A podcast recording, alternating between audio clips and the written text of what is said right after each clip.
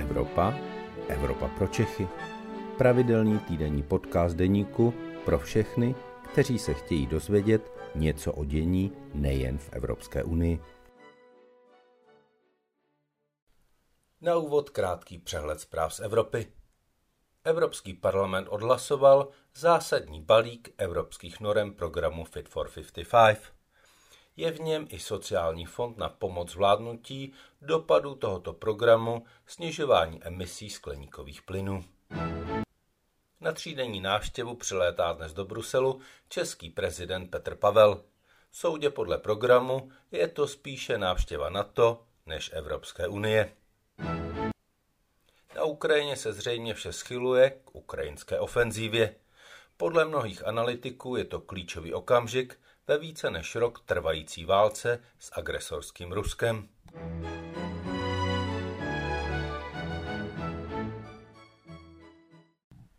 Dobrý den, je středa poledne a tak je to už třetím rokem vaše oblíbená Evropa pro Čechy, u které vás vítá evropský editor deníku Luboš Palata. Dnes se zastavíme u historické události, kterou je cesta prezidenta Petra Pavla do Bruselu, kdy v něm poprvé po 20 letech přijíždí do orgánů Evropské unie a NATO první jasně proevropský a prozápadní český prezident po 20 letech klausovského a zemanovského temna. O tom, co to znamená, se budu po telefonních linkách bavit s profesorem mezinárodních vztahů, panem Petrem Kratochvílem, který v současnosti přednáší v Paříži na jedné z tamních významných univerzit. Dobrý den, pane profesore, vítejte v Evropě pro Čechy. Dobrý den. Prezident Petr Pavel přijíždí ve středu na svoji první návštěvu Bruselu ve funkci prezidenta. Co od ní lze podle vás očekávat? Tak je to návštěva první a jako každý český prezident v minulosti i Petr Pavel se musí potýkat s tím paradoxem, že ta očekávání veřejnosti strany jeho zahraničně politického působení jsou vysoká v souvislosti s přímou volbou, ústavní kompetence střední, ale tento institucionální zázemí malé. Takže vlastně ta očekávání a ta schopnost opravdu výrazně prakticky proměňovat zahraniční nebo evropskou politiku je velmi omezená, kromě toho, že tedy působí nějak jako individuální aktér, který může nadhazovat témata. Já si myslím, že z tohohle rámce ten je prostě nějak strukturálně daný a z toho ani Petr Pavel nemůže úplně vystoupit, takže ta první návštěva podle mě bude spíše seznamovací, on bude tedy dávat najevo svoji prounijní orientaci, bude samozřejmě zdůrazňovat tu svoji zkušenost ze Severoatlantické aliance, jak už jsme slyšeli v domácí politice, ta dohoda s premiérem, že tedy premiér spíše evropské integrační otázky, prezident spíše bezpečnostní otázky. Takže myslím, že tohle základní rozvržení tady znovu tedy prezident Pavel představí. My máme po 20 letech proevropského prezidenta, protože o Miloši Zemanovi a především Václavu Klausovi se to dá říct jen velmi těžko. Může podle vás prezident zásadně ovlivnit nálady veřejnosti vůči Evropské unii díky vlastně tomu silnému vlivu na veřejnost, který podle mě alespoň stále prezident jako instituce na české obyvatelstvo má?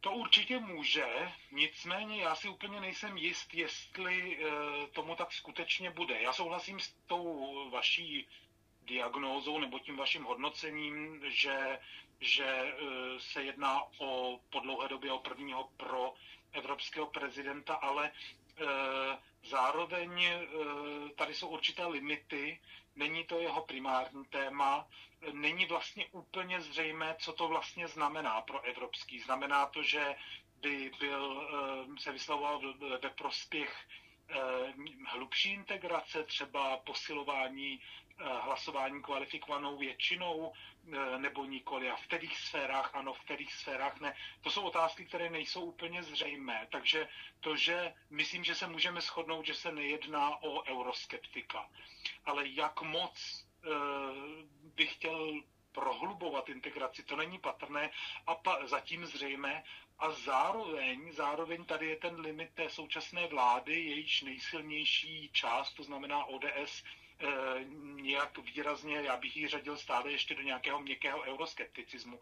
Takže tady je prostě ten limit a zrovna bych řekl, že právě evropská politika je jedna z těch oblastí, kde se politická orientace prezidenta a politická orientace premiéra nebo ODS šířeji prostě úplně nepřekrývá. Takže ano, máte pravdu, může svými výroky, svým působením na veřejnosti tu českou debatu proměnit, ale nějak zásadněji posunout v té současné konstelaci třeba v otázce přijetí eura nebo v otázce Green Dealu, k tomu jsem poněkud skeptický. Čili podle vás, že by šel prezident do nějakého trochu souboje o to, jak bude vypadat evropská politika České republiky s panem premiérem nepůjde, tam se bude držet zpátky? Samozřejmě to nelze vyloučit, ale mě by to skutečně spíše překvapilo, protože to skutečně nejsou tak klíčová témata, jak jsme konec konců slyšeli opakovaně už i v předvolební kampani. Odpovědi prezidenta na otázky spojené s EU byly vždycky řádově kratší než otázky spojené s bezpečností nebo Severoatlantickou aliancí. Takže já si skutečně nemyslím, že to je prioritní téma, ale zároveň, jak říkám, já si skutečně myslím, že aby se prolomila některá ta dlouhodobá tabu, která prostě jsou tady velmi pevně zakořeněná právě tím dlouhodobým působením všech vlád, od vlády Andreje Babiše až po vlády předchozí, třeba právě v té otázce, že není na pořadu dne přijetí eura. To je, myslím, otázka, která vnějším pozorovatelé, a teď zrovna jsem ve Francii, tady často mě pokládají tu otázku, abych jim vysvětlil, co stojí za tím naším odporem vůči přijetí eura. A myslím si, že skutečně, aby tady došlo ke změně toho společenského vnímání, tak by musela existovat jednotná pozice prezidenta a vlády a ta v současnosti, myslím, neexistuje. A existuje pozice prezidenta vůči přijetí jednotné evropské měny?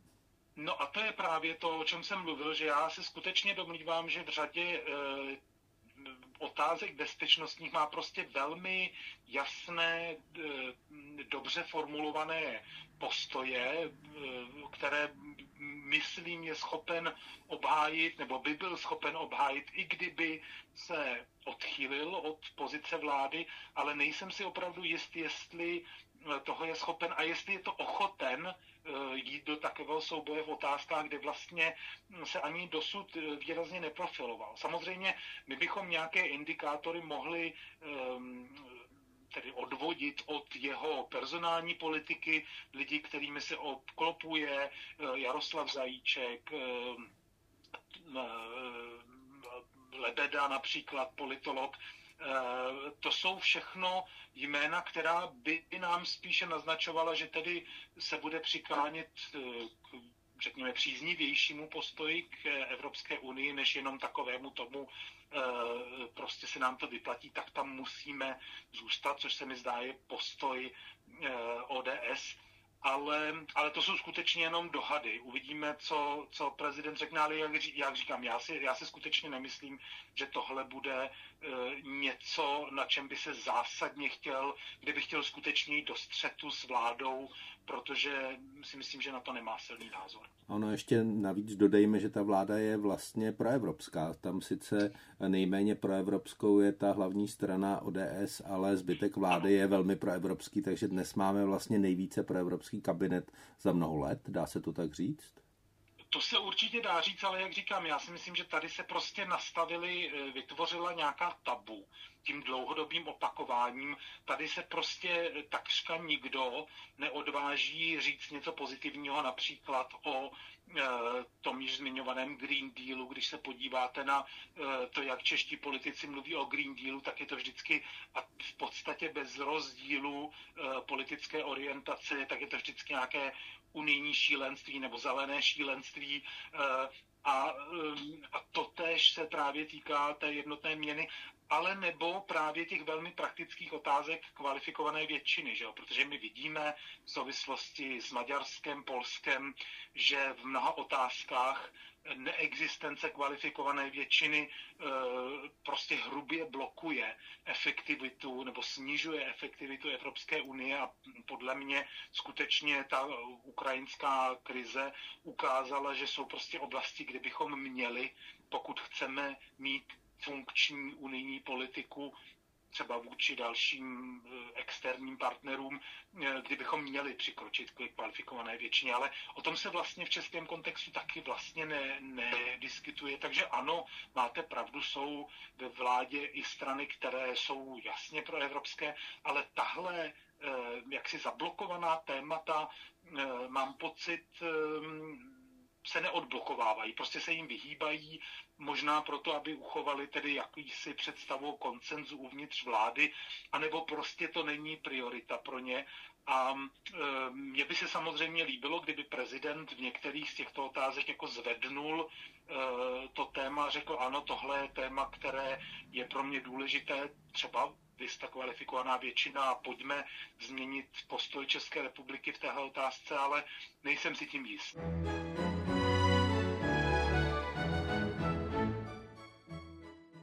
No možná k tomu budeme donuceni, protože změna hlasování je podle všech náznaků, které existují v té evropské politice, minimálně pro západní část Evropské unie podmínkou pro to, aby se přistoupilo k nějakému většímu rozšíření. Takže možná Česká republika bude mít na výběr, že buď se Evropská unie nebude rozšiřovat, anebo budeme muset souhlasit s omezením té kvalifikované většiny. Ano.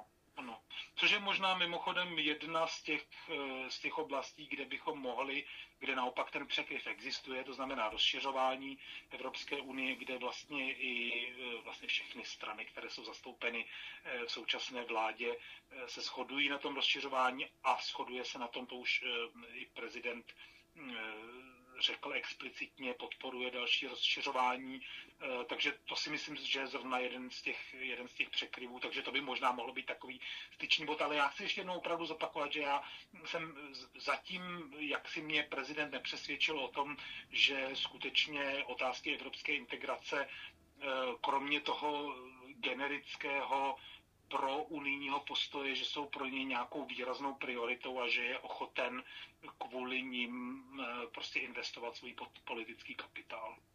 Jaká je vlastně pozice Petra Pavla v Evropské unii? My tady máme příklad slovenské prezidentky Zuzany Čaputové, která se stala takovou evropskou megastar a která například svým vystoupením v Evropském parlamentu a vůbec svým fungováním v rámci právě té evropské politiky výrazně zlepšila pozici Slovenska, která je kvůli problematickému působení těch posledních kabinetů velmi složitá, ale Zuzana Čaputová byla tou tváří, která vlastně ukázala, že Slovensko je minimálně z nějaké části silně proevropské a tomu Slovensku udělala obrovskou reklamu. Jak vnímá Evropská unie Petra Pavla? Je to zajímavý prezident?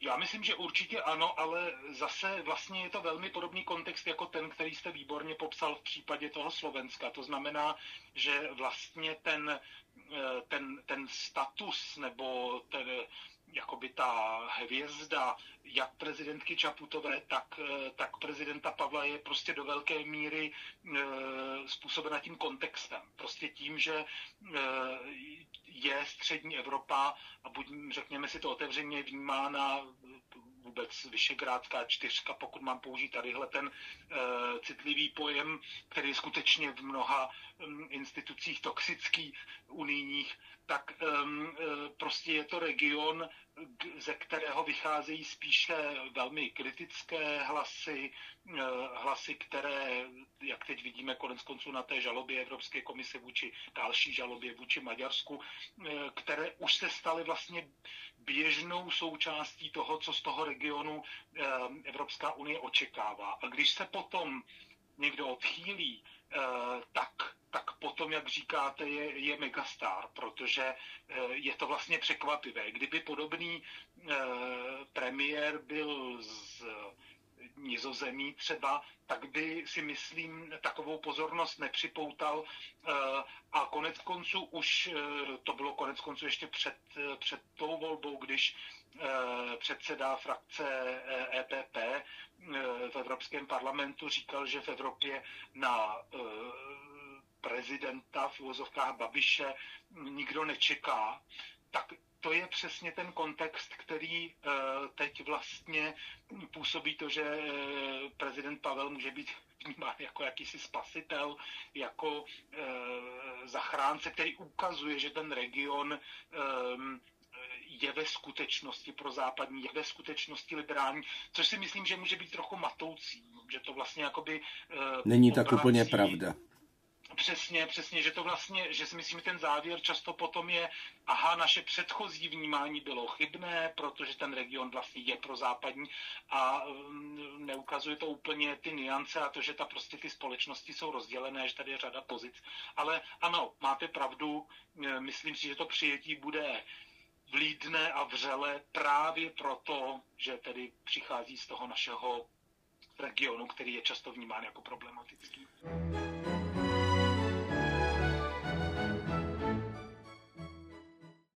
Ta cesta Petra Pavla do Bruselu není zdaleka první zahraniční cestou nového českého prezidenta. Jak vás přesvědčily ty předchozí cesty? Z mého pohledu především ta cesta do Varšavy vlastně se těm palčivým tématům především vyhla a zdůrazňovala ten společný zájem na pomoci Ukrajině, ale to velmi průšvihové evropské téma v tom polském kontextu vlastně z mého pohledu pominula, nebo se mýlím? Myslím, že se nemýlíte. Myslím, že a to je právě proč já jsem mírně skeptický ohledně toho, že by Petr Pavel byl nějakým silným hlasem, který by šel proti tomu českému konsenzu, ať už ve vztahu k Polsku, nebo konec konců teď ve vztahu k Maďarsku, jak už jsem tady zmiňoval tu žalobu, ke které se česká vláda, tedy Česká republika nepřipojila, na rozdíl od řady dalších unijních zemí, tak přestože Petr Pavel je jistě spíše liberálně orientován, tak si myslím, že tuhle kartu nějak výrazně zvedat nebude. A to si myslím, že ono to není překvapivé, koneckonců jsou to první cesty a ty první cesty samozřejmě mají sloužit spíše nastavení nějakých, zdůrazňují ty pozitivní témata, pozitivní priority, takže to není úplně překvapivé. Já myslím, že to je vlastně dobrá strategie.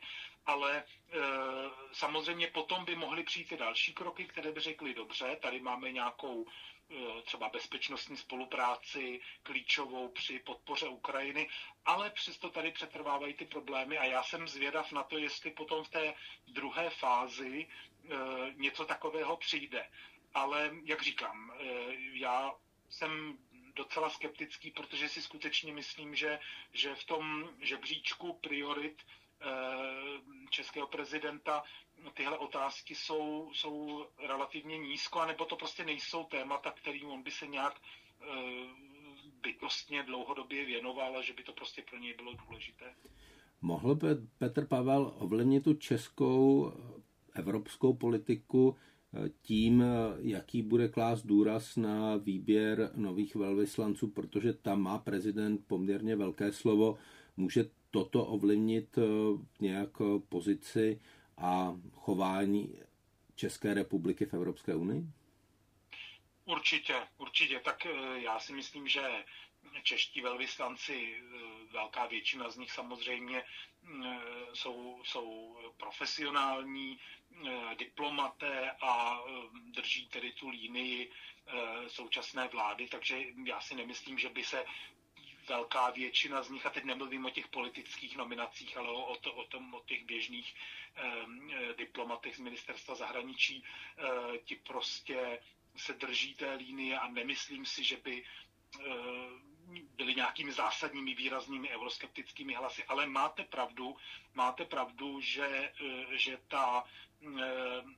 že tento krok může řadu věcí ovlivnit, ale ono jde vůbec o tu otázku koordinace těch aktivit mezi těmi třemi institucemi, a to se týká jak velvyslanců, ale právě i evropské politiky jako celku, to znamená prezident, premiér a úřad vlády a ministerstvo zahraničí. A myslím si, že zdá se, že se tady konečně po velmi dlouhé době objevuje naděje, že tady ten trojúhelník by mohl poměrně efektivně spolupracovat, protože ty instituce vedou lidé, kteří mají víceméně, teď trochu uzávorkovávám ten euroskepticismus premiéra Fialy, v těch klíčových otázkách, jak EU, ale zejména bezpečnostních, k sobě vzájemně velmi blízko.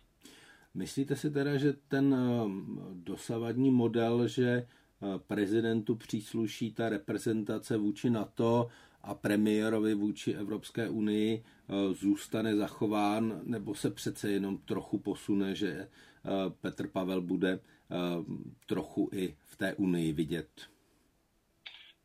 Já myslím, že ne. Já si naopak myslím, že ten největší posun bude spočívat skutečně v tom, a to se mně zdá, že právě to řešení, se kterým přichází Petr Pavel, toho, jak říkám, neexistence té velké instituce, byrokratické struktury, která by ho mohla podporovat, on k tomu přistupuje tím, že si k sobě přibírá velmi schopné, dobře zasíťované experty nebo diplomaty, a tomu podle mě bude dávat silnější mandát. To znamená, já myslím, že jeho pozice nebude přicházet s nějakými silnými slogany, jak tomu bylo u předchozího prezidenta ve vztahu k Rusku, ve vztahu k Maďarsku, ve vztahu k uprchlické krizi a tak dále, ale spíše s nějakými dobře připravenými návrhy, a zároveň návrhy, které budou podle mě dobře koordinovány s těmi dalšími klíčovými institucemi. Takže podle mě ta největší proměna skutečně bude paradoxně, že bude trochu méně slyšet, protože si myslím, že jeho cesta bude spíše skrz tedy tu expertní spolupráci, než ty výrazné, titulkové, jednoduché jakoby výkřiky, které ovšem potom nemají často žádný další praktický dopad. Takže menší viditelnost, která ovšem může paradoxně české zahraniční politice prospět. Ale v tom na to, že bude Petr Pavel chtít být vidět velmi hodně, s tím asi souhlasíte? S tím souhlasím, ale já si myslím, že tam on vlastně v téhle otázce si myslím žádný velký boj vést nemusel, protože má prostě vládu a parlament, nebo většinu v parlamentu, které ho prostě podporují. Ono se snadno premiérovi ustupuje v téhle otázce, protože on si je jist, že vlastně v těch bezpečnostních otázkách mezi nimi fakticky neexistuje rozdílu. Takže si myslím, že pokud bychom skutečně chtěli vidět nějaký test té jeho odhodlanosti reprezentovat Českou republiku v bezpečnostních strukturách, tak bychom si museli počkat na nějakou vládu, která se od něj výrazně odchyluje, a to tato v bezpečnostních otázkách prostě není. Čili Petr Pavel na summitech NATO bude zřejmě věc, která bude přirozená, a ano, budeme si na ní moci zvyknout. Přesně. A zároveň si skutečně myslím, že v těch bezpečnostních otázkách bude jeho hlas fakticky nerozlišitelný od hlasu vlády. Připomeňme, že i minister zahraničí, i premiér, a tedy i prezident mají silnou prostě transatlantickou orientaci, takže takové ty občasné diskuze, které právě tady ve Francii byly až do té války velmi silné o autonomii Evropy a posilování evropského pilíře. To si myslím, že bude spíše upozaděno a že skutečně mezi ním v téhle otázce existuje v zásadě mezi těmi třemi aktéry existuje shoda.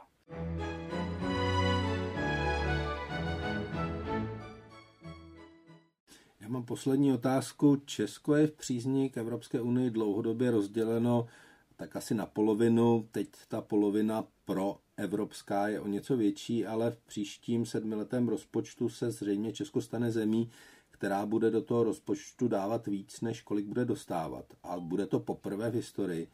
Pro české politiky to byl přitom asi jediný argument pro členství. Může prezident udělat něco pro to, aby se nezvýšil po téhle změně počet odpůrců Evropské unie nějak výrazně a je připraven obhajovat Evropskou unii, když s ní budeme dostávat méně peněz? Tak na to existují dvě možné odpovědi, nebo dvě různé strategie. Jedna ta strategie, kterou zkoušeli někteří proevropští politici nebo proevropské strany u nás, a které zdůrazňovaly tu takzvanou hodnotovou orientaci na západ místo toho kalkulu, to znamená nejde jenom o peníze, ale jde i o ukotvení v západních demokratických strukturách a tak dále. A to si myslím, že v minulosti moc nefungovalo, to znamená neproměnilo to postoje české veřejnosti, ale teď v tom dalším období si myslím, že ten argument pro unijní je mnohonásobně posílen. Je tady zkušenost Brexitu, která ukazuje, že prostě to je komplikovaný proces s neblahými důsledky. Když se podíváme na průzkumy veřejného mínění po Brexitu z unijních zemí, tak ve všech prudce poklesla podpora pro vystoupení z Evropské unie, takže tady jsou ty neblahé zkušenosti z toho, co to znamená nebýt členem. Pak je tady ta válka, která, myslím, velmi jasně ukazuje zejména zemím v té východnější části Evropy, jaká jsou tady rizika, když nejste členy Evropské unie. A pak je tady právě za třetí ta možnost, ale to je právě ta otázka, do které si nejsem jistý, jestli prezident chce opravdu vstoupit, je, že aspoň v některých dílčích tématech se dá velmi prakticky ukázat, že Unie může být ještě nadto něčím užitečná, jako je třeba ta kvalifikovaná většina, jako je třeba společná energetická politika a podobně. Ale jak říkám, v té třetí otázce se, myslím, ještě musíme nechat překvapit. Pane profesore, já moc krát děkuji, že jste se udělal čas na Evropu pro Čechy a díky moc za rozhovor a brzy naslyšenou a naviděnou. Také děkuji, naslyšenou. To byl podcast Evropa pro Čechy. Příští díl poslouchejte opět ve středu ve 12 hodin. Naslyšenou se s vámi těší váš Luboš Palata.